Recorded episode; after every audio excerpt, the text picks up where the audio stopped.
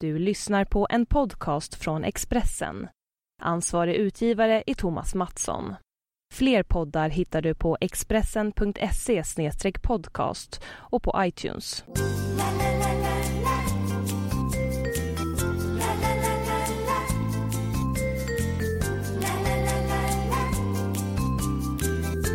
Nu är det tisdag hörni och eh, Spelpodden är tillbaka. Det är ju Champions League, äntligen!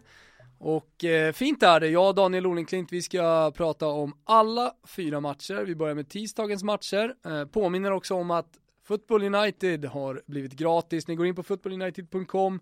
Ska inte tjata allt för mycket, men det är ju värt att eh, påpeka för er som inte känner till det. Football United har alltså blivit gratis, ni går in på footballunited.com och så signar ni upp, det tar 30 sekunder. Så ni är en eh, del av Football United, ni kan alltså ta del av eh, införrapporter inför alla matcher med skadade avstängda, lite analyser och så självklart alla speltips från eh, våra pålästa tipsters. Så är det. Eh, och det här är eh, Spelpodden som sagt. Eh, vi eh, ger er våra bästa speltips eh, i det här programmet eh, inför då Champions League. Och ska vi börja med tisdagens matcher Daniel? Jag vet att eh, du har eh, spanat in på en match. Mm, kikat lite grann på Real Madrid mot Schalke och mm. om vi börjar med hemmalaget så har det ju sett oroväckande statiskt ut på slutet. Man fick bara 1-1 hemma mot eh, Villarreal och förlorade ju faktiskt borta mot eh, Bilbao här i helgen. Och, ja, det var en svag insats. Man eh, kan ju dock välkomna både Kedira och eh, eh, Luka Modric till den här matchen. Eh, intervjuer gör gällande att båda ska få speltid men det låter inte som att de startar utan det är troligt att de kommer in då i andra halvlek för att få lite speltid. Eh, man har ju en viktig match här om eh, 15 dagar mot eh, Barcelona. Eh, framförallt Luka Modric är väldigt vik viktig för att få... Eh, Schalke har en avstängning på Boateng och eh, man har även en del skadefrågetecken. Saknar redan åtta man och har ytterligare ett par med frågetecken. Så det ser lite tunt ut även i Schalke. Så att, summa summarum väldigt svårt för mig att, att ge ett speltips här.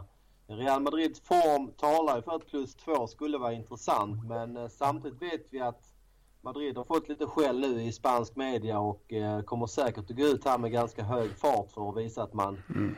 Ja, visa vad man kan helt enkelt. Men, eh, det... Är det inte lite, Daniel, är det inte lite sådär som när Bayern München hade smygstartat säsongen lite efter eh, juluppehållet och så Eh, var de lite dåliga, de började, match, de började med att förlora mot Wolfsburg, kryssa någon match och sen så kom de sakta igång och sen så bara spände de bågen rejält inför Champions League och vann. Jo, det är klart jag tror att Real Madrid kommer att hitta en, en ny växel. Frågan är bara om de gör det i den här matchen.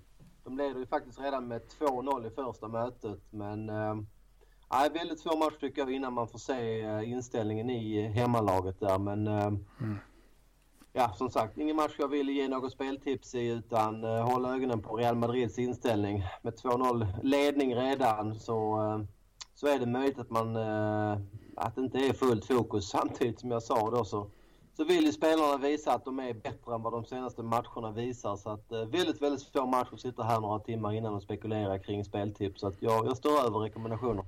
Ja, men det gör du bra ju. Såklart. Eh, vi har ju också en match då mellan eh, Porto och eh, Basel. Det är ett Porto som är superfavoriten inför det här mötet. Vi backar bandet och minns att den matchen i Schweiz slutade 1-1. Ett bra resultat såklart från Porto att ta med sig till hemmaplan.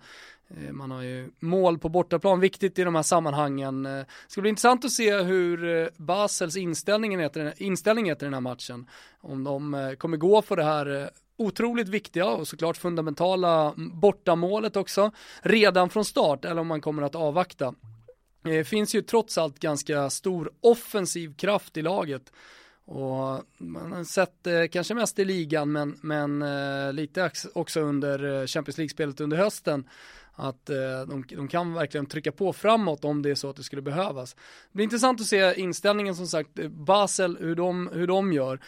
Säkerligen kommer det bli en liknande matchbild eh, och ännu mer Porto-dominans som i det första mötet, för då, då var det Porto som styrde och ställde och som höll i taktpinnen.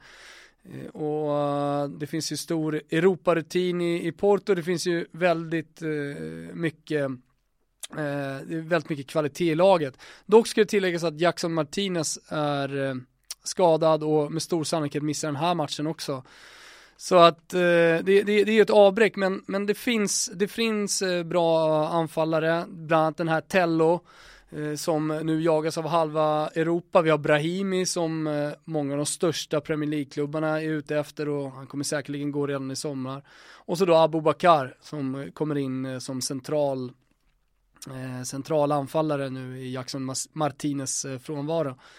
Eh, viktigt i alla fall att han är out och viktigt att säga det eh, som, som man har med sig inför den här matchen. Men eh, precis som du sa Daniel, jag har inga direkta speltips. Den här matchen skulle man väldigt gärna vilja se matchinledningen och se Basels inställning innan man gör något. Det är klart att det skulle kunna bli öppet. Eh, ja, vid, vid ett eventuellt Porto-mål så måste ju verkligen eh, Basel eh, Eh, våga gå framåt och då, då skulle det kunna öppna sig bakåt också. Så det, det, det hänger väldigt mycket på matchbilden tycker jag. Det ska bli kul att se den live hur som helst. Vi går då från eh, tisdagen eh, till onsdag. Och vad har vi då? Mm. Jag har ett tungt möte Paris och eh, det var ju inget snack i första mötet. Paris var ju det klart bättre laget. Jag tyckte att eh, Chelsea började ganska bra. Man låg stabilt i sina positioner och kontrade bra. Fick också det där viktiga 1-0 målet.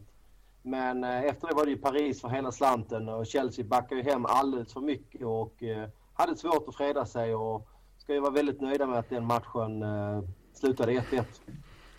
Ja, Men det är ju ett annat läge här. Chelsea är ju av hävd betydligt starkare på hemmaplan. Jag vidhåller att den starkaste hjärnan av de här två tränarna sitter på Chelseas bänk i form av Mourinho. Han har en helt annan erfarenhet från de här matcherna eh, jämfört med Blanc också.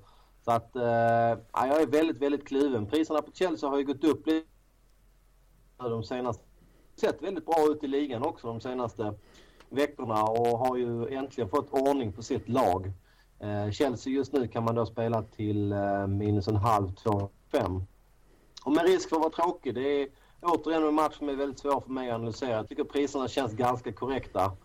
Eh, men eh, det ska bli jäkligt kul att se hur Blanc eh, väljer att formera laget från start. Man förlorar ju samma möte i fjol med 2-0 efter att ha haft 3-1 med sig hemma. Men då ska vi veta att Zlatan var avstängd i det mötet och vi såg ju i första mötet hur viktig Zlatan är för PSG.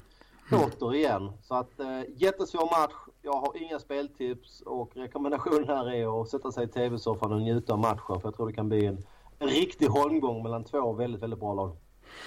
Ja, två väldigt bra lag vet jag inte om det är när Bayern München ställs mot Shakhtar Donetsk, men det är ett väldigt, väldigt bra lag i alla fall och det är hemmalaget. Fick ju bara med sig 0-0 från eh, Ukraina, ett resultat som eh, Pep Guardiola såklart inte var nöjd med. Eh, vi pratade om det här viktiga bortamålet, eh, det fick man alltså inte med sig. Eh, nu är läget så att Bayern München går väldigt bra i ligan, de har ett bra skadeläge, visserligen då Xabi Alonso avstängd den här matchen så man fick rött kort borta. Men eh, man tycker ju att eh, Bayern München borde kunna greja det här tämligen enkelt. Om man kollar på ukrainarna så har de några doubts. Eh, det ser dock ut som att de kunde, kommer kunna ställa ett riktigt bra lag eh, för att vara dem eh, på planen här eh, borta mot eh, Bayern München.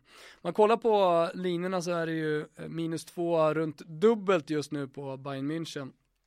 Klart är ju att Pep Guardiola kommer att spela sitt lag med väldigt stor energi redan från minut ett, eller vad tror du Daniel? Jo absolut, 0-0 är ju ett lurigt resultat som du säger och även om Bayern skulle göra 1-0 så tror jag inte att Pep och Bayern vill sakta ner för att ett 1-1 mål skulle ju vara förödande i det läget. Så att eh, jag är helt enig, jag tror Bayern kommer att trycka på gaspedalen direkt från början och eh, de vill ju verkligen ha en eh, 2-0-ledning hyggligt tidigt i matchen för att eh, undvika det där jobbiga målet som Shakhtar skulle få med sig med bortaregeln. Ja men det blir ju lite sådär som när man pratar om långdistanslöpare, att man gör sitt eget lopp. Och jag tror nog att Bayern München kommer försöka göra sitt egna lopp imorgon och bara köra, trycka på gaspedalen tills domaren blåser 90 minuter.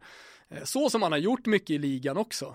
Där, där tar det ju sällan stopp för Bayern München utan eh, man, man, man gasar på. Det är väl lite Peps kännetecken också ända sedan tiden från Barcelona. Det, det, det minns man ju Daniel.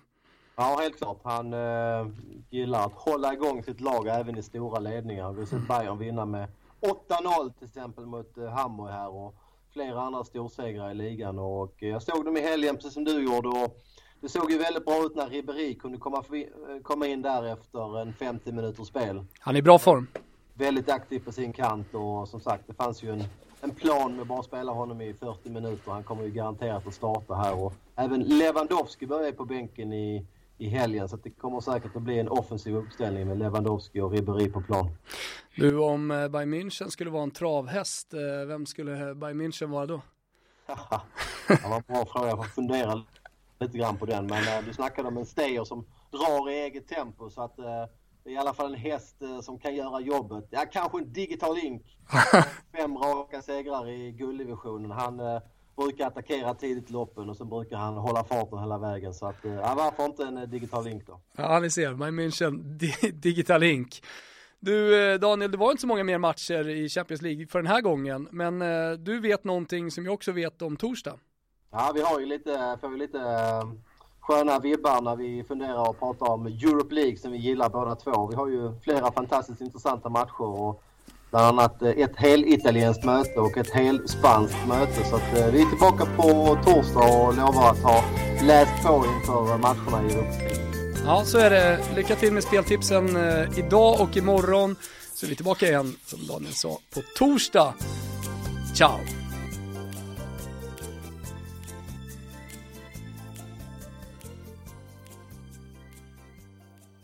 Du har lyssnat på en podcast från Expressen.